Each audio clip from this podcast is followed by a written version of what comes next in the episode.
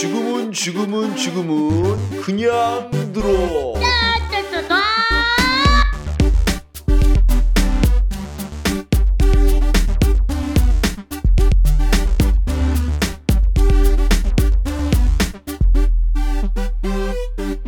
수능 문학사 대충 훑어보기 시간입니다. 이번 시간에는 음, 조선 전기의 언해를 해보려고 합니다. 언해. 어, 언해가 뭐냐면 어, 세종대왕이 훈민정음을 만들었죠. 이제 훈민정음, 즉 우리 말을 만들었습니다. 우리 글, 우리 글을 만들었는데 이제 한문으로 여지까지 전해도 전해지던 어떤 글들을 이제 계속 우리나라 말로 번역을 해야죠. 뭐 시범도 해보고 사람들한테 반포도 해야 되니까. 계속 그래서 이제 이런 사업들 국가 사업이죠. 국책 사업. 그래서 어 이렇게 번역된 거를 언해라고 합니다. 언해 언해가 됐던 음, 종류의 책들은 일단 운서 그다음 불경 문학서가 있었는데 어, 가장 대표적인 문학서는 어, 두시의 두보의 시라고 합니다. 두보의 시. 어, 중국의 두보의 시를 이제 언해했는데 두 차례나 언해를 했습니다. 즉 두 차례나 번역을 했는데 1차 때는 15세기에 번역을 했고 2차 때는 17세기에 번역을 했답니다.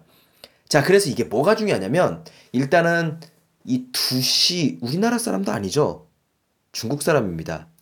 예, 중국 사람의 시 내용도 중요하겠지만 더 중요한 거는 국어의 어, 국어사, 국어사를 15세기 언어와 17세기 언어를 비교하는데 굉장히 유용한 자료죠. 예를 들면 15세기 때는 어, 반침이나 옛 이응, 뭐 국외음화, 옛 이응을 사용했고 그 다음에 이제 국외음화 같은 것들은 사용되지 않았는데 17세기에는 반침과 옛 이응이 이응으로 다 변했고 국외음화가 나타난다고 합니다. 그러면 이 사이에 어, 언어가 변하기 시작했다는 거죠. 네, 그래서 이제 이런 식으로 국어사를 연구하는데 굉장히 중요한 자료고요. 뭐 내용은 간단하게 제가 하나 읽어드릴게요. 어, 현대어로만. 일단 어, 읽기 전에 이 시는 칠원율시라고 합니다. 한시 계통이니까 이 한시의 어떤 명칭을 좀 알아야 되는데 칠원이란 말은 한자가 일곱 글자가 있다는 뜻입니다. 그리고 율시라는 것은 8, 8가지 구로 되어 있다는 겁니다. 쉽게 말하면 7자리 글자로 된게 8개가 있다라는 시를 7원 율시라고 한 거죠.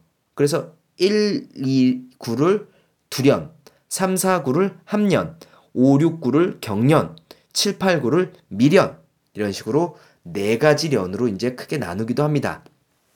뭐 간단하게 제가 한번 읽어 드릴게요. 맑은 강촌이라는 어, 시인데 맑은 강의 한 굽이 마을을 안아 흐르니 긴 여름 강촌의 일마다 그카도다.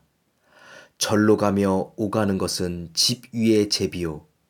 서로 친하며 서로 가까운 것은 물 가운데 갈매기로다. 늙은 아내는 종이로 그려 장기판을 만들거늘 어린 아들은 바늘을 두드려 고기 낚을 낚시를 만든다. 많은 병을 얻고자 하는 것은 오직 약물이니 이 천한 몸이 이것밖에 다시 무엇을 구하리요? 라고 해서 일단은 크게 두 개로 나누어진다고 합니다. 두 개로. 뭐 두련과 합년 이한한 덩어리로 경련과 미련이 한 덩어리인데 앞에 있는 전반부는 이제 강가에서 제비가 쫙 나는 어떤 굉장히 목가적이고 낭만적인 모습이죠.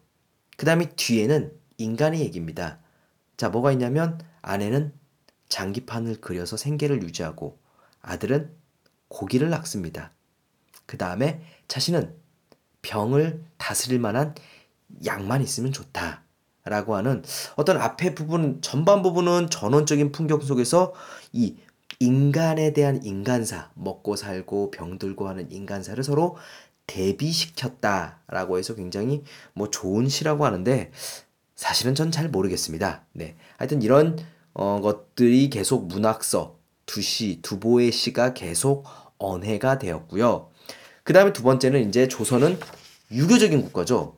음, 유교적인 국가기 때문에 이제 유교, 아동, 아이들을 위한 유교, 수신서들을 이제 번역을 했습니다.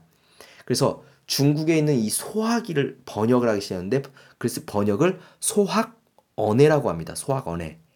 자, 아까도 얘기했던 것처럼 조선은 유교 국가이기 때문에 이것들을 장려하기 위해서 국책 사업으로 벌렸죠. 국책 사업.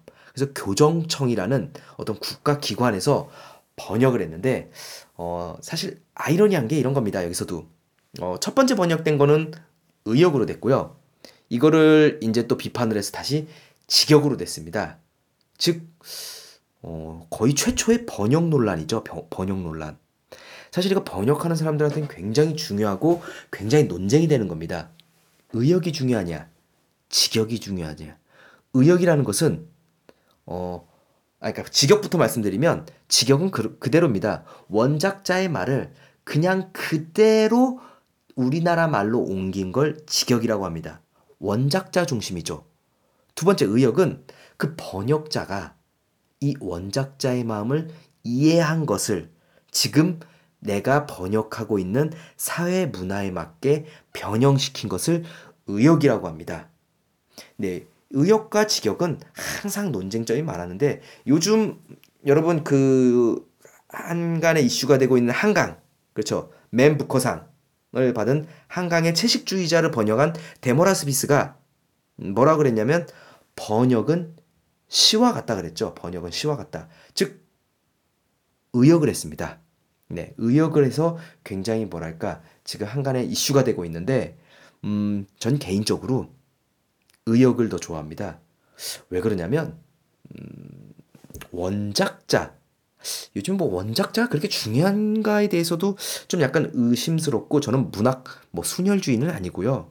그냥 지금 상황과 항상 그 현상에서 잘 맞게 해석돼서 그게 계속 확대 재생산되는 걸 좋아하기 때문에 음 저는 약간 의역을 좋아합니다. 많은 사람이 읽게끔 되는 거니까요. 하지만 이때는 나중에 후대에서 직역으로 바뀌었죠. 자, 일단 현대어풀이 뭐 별 내용은 없고요. 한번 읽어 드릴게요. 유익한 것이 세 가지 벗이고 해로운 것이 세 가지 벗이니 정직한 일을 벗하며 신실한 일을 벗하며 견문이 많은 일을 벗하면 유익하고 행동만 익은 일을 벗하며 아첨하기를 잘하는 일을 벗하며 말만 익은 일을 벗하면 해로우니라. 즉 저랑 놀면 유익합니다. 자, 그래서 이제 뭐 이런 식으로 해서 쓴 게 이제 소학원회고요. 어, 그 다음에 소학원회는 또 16세기 말에 번역이 된 거라서 중세에서 근대 국어로 넘어가는 이 과독입니다. 아까도 얘기했던 것처럼 교정청에서 번역을 했기 때문에 굉장히 공신력이 있죠. 그래서 이것도 마찬가지로 국어사에 굉장히 중요한 자료가 되기도 합니다. 그 다음에 또 두 번, 세 번째는, 어, 삼강행실도입니다. 삼강행실도. 자, 조선은 유교와 관련됐다 그랬죠? 유교는 인간의 관계에 대한 학문입니다. 관계. 그래서 이 관계로서 사회를 유지하고 그 다음에 인간됨을 찾아가는 학문인데, 어, 그래서 충신, 효자, 연려, 이런 것들이 굉장히 중요하죠. 자, 이런 것들을 뽑아, 뽑아, 이야기들, 우리나라에서 쫙 퍼지거나 중국에서 있는 그런 이야기들 뽑아, 뽑아서 35개를 뽑은 35명을 뽑아서 글과 그림으로 만든 게 삼강 행실도입니다. 보기 좋게 한다는 거죠. 어, 뭐 그런 내용이고요. 어, 간단하게 마지막으로 이제 이거에 대해서 뭐 얘기를 해드리면 음보 가모라는 게 있는데요. 음보 가모. 음보에 감동했다. 까마귀가. 말 그대로 그겁니다. 윤음보란 사람이 어, 군사부일체를 실천했죠. 군사부일체. 어, 임금과 스승과 그다음에 아버지는 하나다. 라고 하는 건데 그래서 스승과 어버이들 극 진하게 섬기니까 까마귀조차 감동을 합니다. 뭐 이런 내용이 지금 뭐 음보 가문데 이런 것들을 그림과 글로 설명한 게 삼강 hen실도입니다. 자, 계속 지금 얘기한 것처럼 유교 얘기가 많이 나오죠. 사실은 유교는 음, 지금에 와서 비판도 많이 받습니다. 왜냐하면 일방적으로 구획된 관계고 그 다음에 또 우리나라의 근대를 좀 더디게 했다라는 논란이 있어서 하지만 그래서 그런지 구시대적 발상이라고 생각해서 너무 서둘러 없앤 것 같아요. 특히 어, 인간이란 무엇인가를 생각하는 어떤 유교의 본질마저도 너무 쉽게 없애버린 건 아닐까라는 생각이 요즘 들어서 듭니다. 네. 음보 가보를 보면서 그냥 저도 군사부 일체까지는 아니어도 네. 그래도 같은 사람으로서 인 격적인 존재로서 서로 간에 대접조차도 받지 못하는 세상은 아닐까라는 생각에서 한번 높아지면서 말씀드려봤습니다. 자, 오늘은 여기까지 하겠습니다. 여러분 수고하셨습니다.